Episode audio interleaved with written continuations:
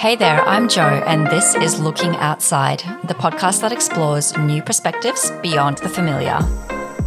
I am a CPG innovator, and with this show, I'm seeking a fresh take on business topics with some of the most influential and original thinkers. If you find yourself curiously peeking over the fence at what is happening outside your market, industry, or field of knowledge, then this show will help you to explore more of that.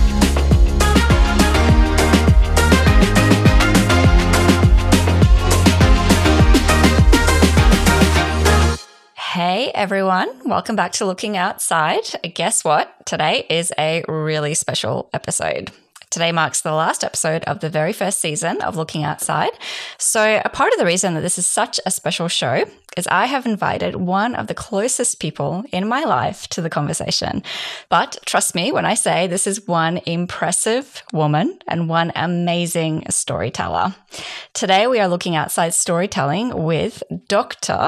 Belinda Calderone. Welcome, Belinda. Thank you so much, Jo. I'm beyond excited to be on your podcast. We've been talking about recording a podcast together for years. Since way back in Melbourne, I remember we were sitting at a restaurant. We were like, "What? What should we talk about?" Oh, I remember that conversation too. It's happening. So, for the record, I do naturally have a nickname for Belinda, but I'm going to keep it professional today. So, I'm going to I'm going to call you Belinda. So, please don't be offended. Not at all. So, Belinda, aside from being a wonderful human being, tell us a little bit about yourself. So, look, I've been pretty obsessed with the power of words since I was a child. Um, so it's it's not too surprising when I went to university. I ended up studying literature and linguistics. I went on to do a PhD in literature and was researching and teaching literature to undergraduates. But of course, Jo, like all good stories, it takes a twist. and I, I came to realize that what I was really passionate about was helping my fellow academics uh, to tell the story of their research project to secure funding that progresses their work. So today, uh, I am Monash University's philanthropic proposals manager.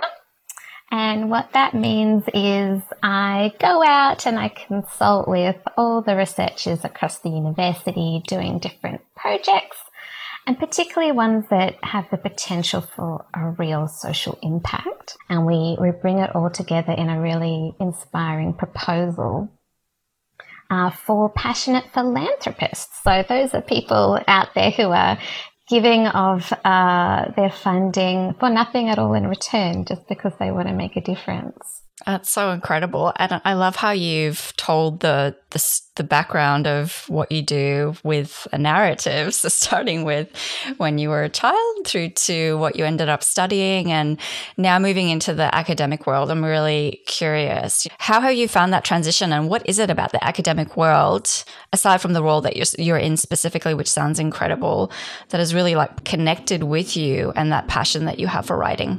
Mm. Mm, what a good question. Yeah, it's been a really interesting transition, you know, from being an academic who is, I guess, analyzing and critiquing stories and looking at the history of stories, um, to that really hands on writing. You know, a lot of people in academia who love researching literature actually don't really like writing, uh, ironically. So it just so happens I love both. Um, and um, there's something really special, I think, about crafting sentences and paragraphs and proposals that you know are, are going out there in the world and making an impact. Um, not to say, of course, that you know academia doesn't make an impact, but there's something I really love about knowing that there's going to be um, quite an immediate and tangible change in people's lives. You have a doctorate in the English language and literature. Let's talk about literature for a moment then. So it's considered to be, yeah, you know, everything from prose fiction, poetry, drama. In essence, you know, people talk about literature as an art form. Um, but we know that you know, the, the written art form actually originally started orally as stories told across all parts of the world. So there's been this evolution in storytelling. So when, when you've looked at that and that change, what's something that you've you've sort of been surprised by as there's been um, an aha moment for you? Many people believe that storytelling actually developed not long after language itself. When we're kind of getting, say, 30,000 years ago, we start to see like things like cave paintings coming up and, you know, they often represented, you know, albeit a very simple story. And then, of course, we come to written stories, you know, everything changes. Uh, of course, there's always disagreement among scholars about when the first story was written for various reasons, but you know, generally one of the first written stories uh, we're looking about 4,000 years ago. And uh, that, if anyone's interested, is the Epic of Gilgamesh, which was written on clay tablets. Mm. Imagine the uh, tedious work involved in that, Jo. but what I would say then I think that really revolutionized written stories is then we figured out how to mass produce books. And that's when we're looking in the 1400s um, with uh, good old Johann Gutenberg creating a very fast mechanical printing press. And I feel like it's at that point storytelling was really revolutionized. And then I think, you know, let's not forget then getting into like the late 1800s, we're able to create motion pictures. And, you know, that's another form of storytelling in itself. Humans just love stories. we, we've just been telling them through our whole history.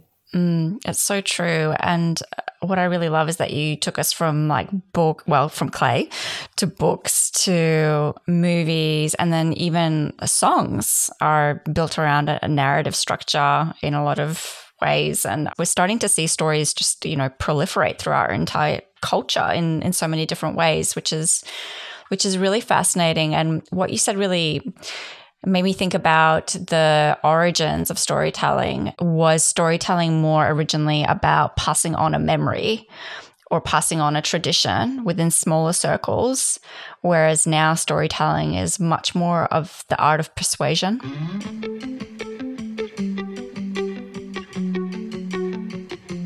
I just find this absolutely amazing that uh, the human brain is really wired to respond to stories. Um, I love looking at the neuroscience of it. Um, what we know is that when we're hearing um, a story, especially if it's a bit engaging or emotionally charged, a lot of things are happening in our brains. So, like, the neural activity is becoming really active. People say that in MRIs, it's like the brain lights up. Uh, dopamine is being released, and then our brain activity is starting to mirror the brain activity of the storyteller, which I think is just wild. And oxytocin is released, which helps us feel empathy and connection. So I think based on a lot of that, people have said, okay, well, if our brains are really wired to respond to stories, um, what exactly is the purpose? And what we see here is that number one, it's remembering things, which you can imagine for survival and progress, that's actually essential that we remember what we tell each other.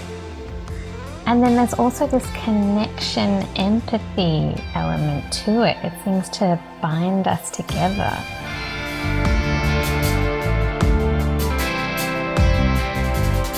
And I love what you said about creating empathy. So there was a bit that I was reading um, in preparation for this podcast, obviously, because I'm not an expert on this topic, but that's why you're here.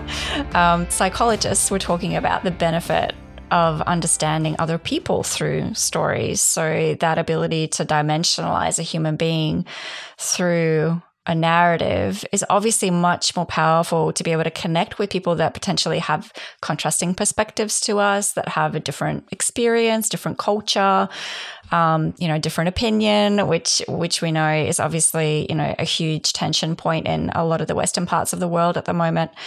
Um, much more powerful than a data point or a fact which is really interesting for me because also in that business marketing world, we always talk about the power of numbers and uh, you know that that ca- cash is king and the numbers speak for themselves. And a data point is usually like at the heart of um, a proposal or a persuasive piece of writing. But actually should we be thinking much more about using stories inside of business? And i think what you just said there Jo is so important in terms of you know some of the division we're seeing in the world listen to the stories of others whether that is orally, reading a book, uh, watching films and series, just taking in stories from people who've had a different life than you have, um, stories from other countries and cultures. You know, I think if we could all hold space a bit more for each other's stories right now, the world would actually be a much better place to live. Um, but yes, I 100% in um, my own work you know, statistics obviously um, very important, I think, for um, convincing the rational mind, I guess I would say. But I feel like if you don't have those story elements, uh, then you're, you're really missing out. So, what's something that you think that people really sort of, you know, don't do very well or or um, could be leveraging more? When I'm thinking about storytelling and what are the important elements and what are the pitfalls. I like to look at it at both, I guess you'd say, a macro and a micro level. So at the macro level, I'm kind of thinking about are all the parts of the story present? Something I find a lot when I'm, for example, getting a, a draft from a researcher is that often all the parts of the story are not there. At least in my line of work, I find that the start and the end of the story are often missing. Mm. And something else in terms of the macro level that I think is absolutely vital that I see all the time might sound a bit weird, but I always say keep walking forwards along your story path. Mm. What I find a lot is people starting to move through this sequence, but then starting to go back and forwards they may have finished their part about the challenge mm. and then they get into their solution, but then they start talking about the challenge again. it's actually really common. And even the other way around, you know, you started talking about the solution before you've properly covered the challenge. Mm. Um, so if you imagine someone walking along a path, it's like they're kind of walking backwards and forwards constantly. and then I guess getting down to the micro level, uh, you know, keeping your reader engaged. Um, you're wanting to add story elements throughout the document. So, and I guess I would say my main two tips are number one, mention humans. number two, paint a picture with details. So, just an example of how you might do that um, is by including little scenarios, um, either of the status quo or what the future could look like. Uh, so, for example, I was uh, working on a great proposal uh, for a researcher doing epilepsy research. And he was hoping he could create a wearable device that would alert you if you're about to have an epileptic seizure. It's quite amazing. Mm. I decided to paint a, a, you know, not too long, just a brief scenario of, you know, an, a gentleman in his 20s named Andrew who's, you know, he's waking up in the morning, he's having his morning smoothie, he's getting in the shower, and then a little patch on his shoulder starts beeping telling him he's about to have a seizure.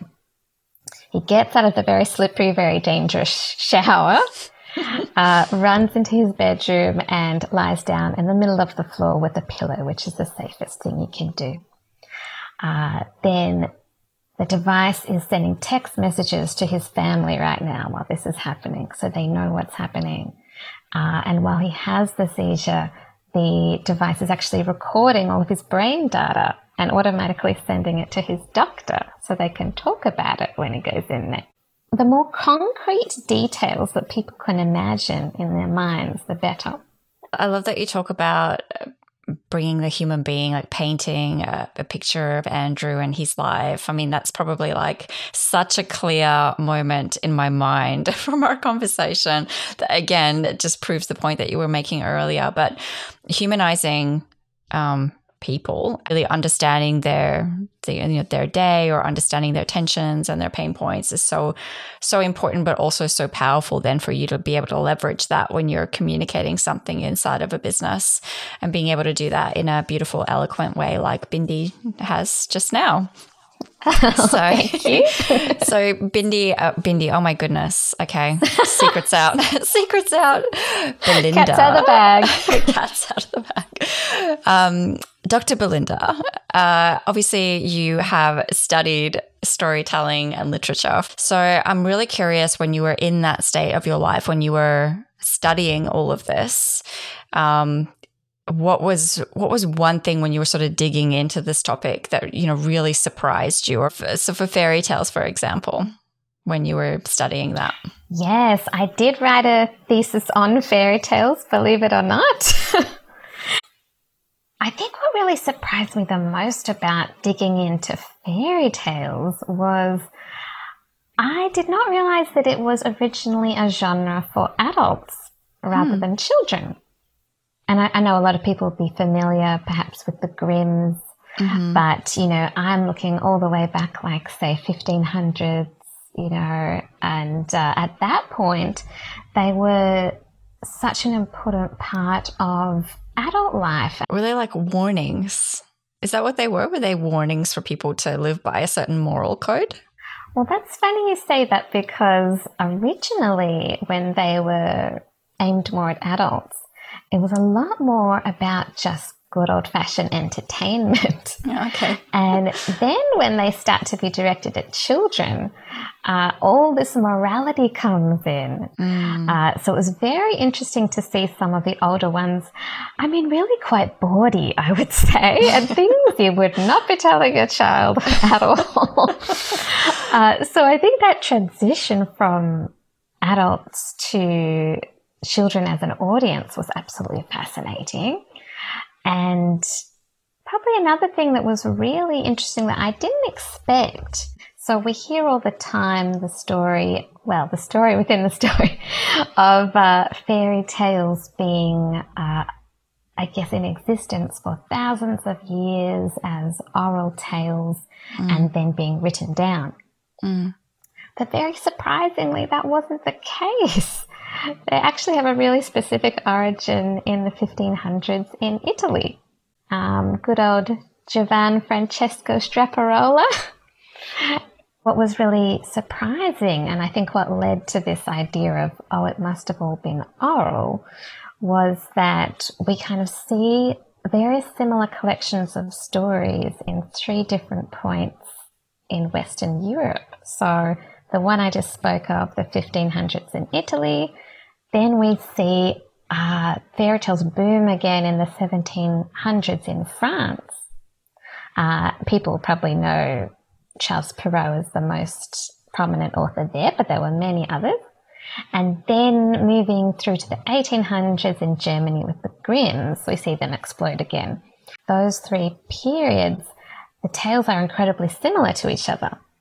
So it was this idea of this ocean of oral stories that was just captured at three different points in time. So what is what's the reason for that then? Why are they so similar? What we found out later with newer research is that the French people, uh, the French authors, read all of the Italian authors and decided to copy a lot of what they were saying. Because in, in those days, of course, copyright was very different. It was totally mm-hmm. acceptable to uh, adapt someone's tale, even if it was very similar. And we have diary entries now from these authors saying, Yeah, I loved reading those stories and I really enjoyed adapting them myself. And then when we get to the Grimms, it's very interesting because they did go around and collect oral stories from a few different families in their town. But what we then found out was that a main family that told them stories was French in origin, mm. and they had read all of the French tales. and they were conveying them orally to the Brothers Grimm. And so they got written down again. Oh gosh, how fascinating. It is crazy, but it also makes you think, I think, about the the interplay between literary and oral storytelling since the written form began. You mm. know, there's almost this interesting back and forth of Chinese whispers between the two. Well, it's also fascinating because I'm thinking about the the um, let's say recycled stories that are being told now. In today's world they contain you know moral messages that are more relevant to our culture. And you know particularly in the western world there's so much of that culturally important values from the western world that are starting to come through into movies even into disney movies. And there's like this tussle in the audience of you know keep keep either keep that out of my stories or hey we need to see more of that reflected because they should be representing today's world. And so what's really interesting is that you know what you were saying was that actually we're talking about keeping the stories pure but they were almost never pure. They were always uh, sort of adapted from one to the other. Do, do stories have to evolve based on point in time and the culture of society at that point think you've hit the nail on the head there, Jo. Uh, it is definitely true that there is that idea of the pure uh, original story. But you're right. I think through my research, that idea has really been uh, shattered. A lot of the remakes that are coming forward are in response to what I would call some of the more recent uh, tales and their ideologies, like the Grimms uh, which of course, you know, for example, might not show uh, women in positions of strength or power, or you know, might be seen as um, very old hat when it comes to their ideologies. And so, you know, we've got things like even like the Snow White and the Huntsman, where Snow White is galloping along on a horse with in armor with a sword. But what's funny about that is that when we go quite far back uh, to some of these French and Italian tales, we've actually got women doing those things in those tales. Uh, and we've got all, yeah, all sorts of, I suppose, ideologies that we're apparently trying to bring back now without knowing it.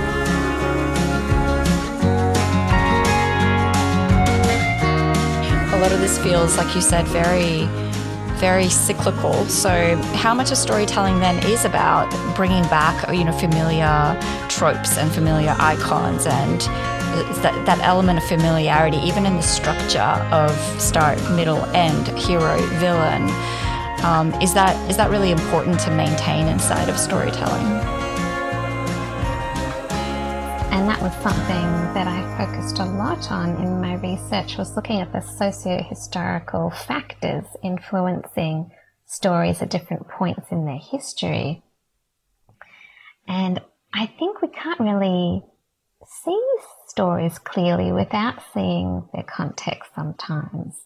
It's a really good point. I think context is so important. And I mean, even now we're having conversations about, um, I actually had this as a question down for you, believe it or not, um, ab- about separating oh, this is contentious, separating stories from the authors. So, I mean, actually, that question might seem really silly now that you've just taken me through the, the history of fairy tales and how, you know, the authors and the copyright and everything was sort of shifting.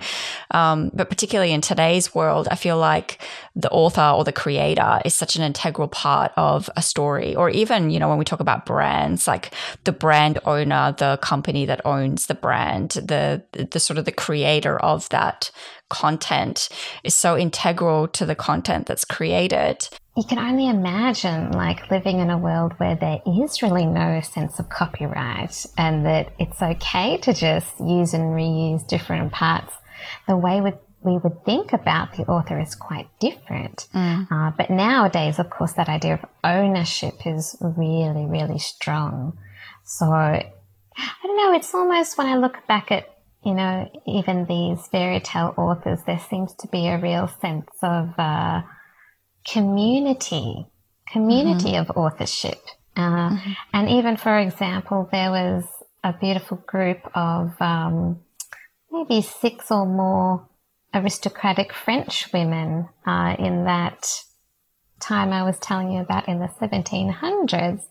And they used to all meet up at each other's houses and tell each other the stories they had written recently and you know share them so openly and sometimes that would give someone else an idea uh, so there's really this idea of a i don't know like a very free flowing community of of authors, which is something quite beautiful about that. And quite similar, I think, to where we're starting to see the future ahead with democratization and a decentralization of content or of ideas, even sort of this idea that we're sharing more things together. But I do wonder what impact that has on creators, the, the idea creators, because creativity, so much of that is about individuality and expression of yourself as separate from a collective of breaking, like actively breaking away from that to create something that's differentiated.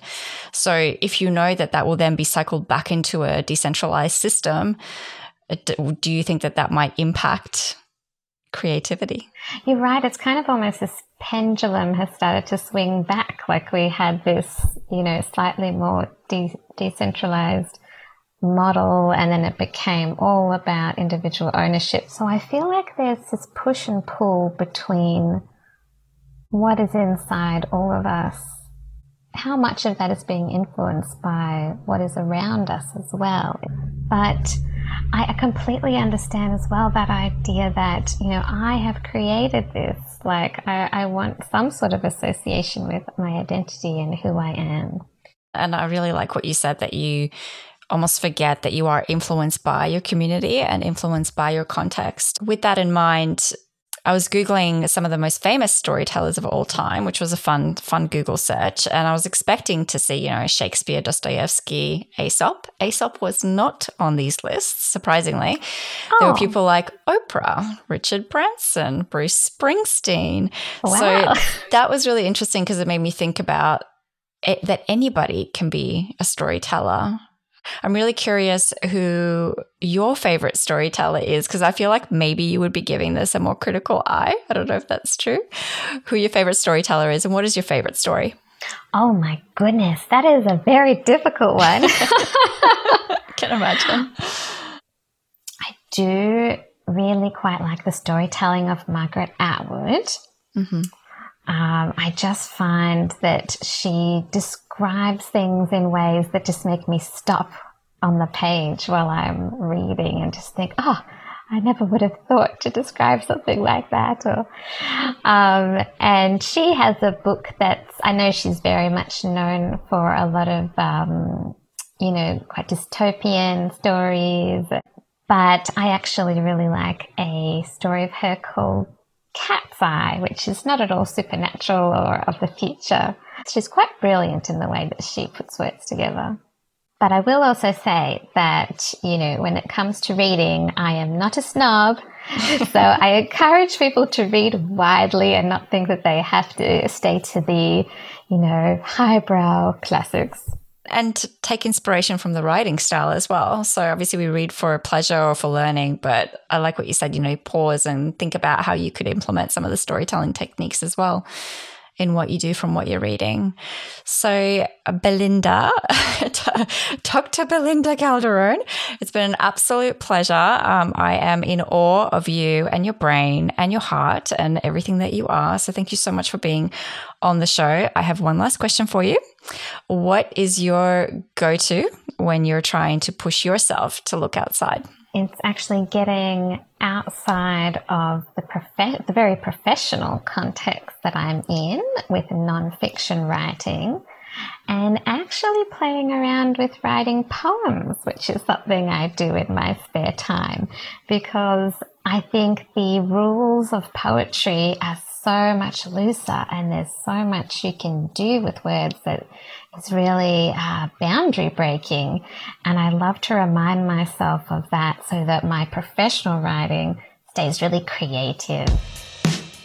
Oh, I love that. That is such a great, such a great example and such a great thing for everybody to be leveraging. And thank you so much for for being on the show and for having a chat with me. Thank you for having me.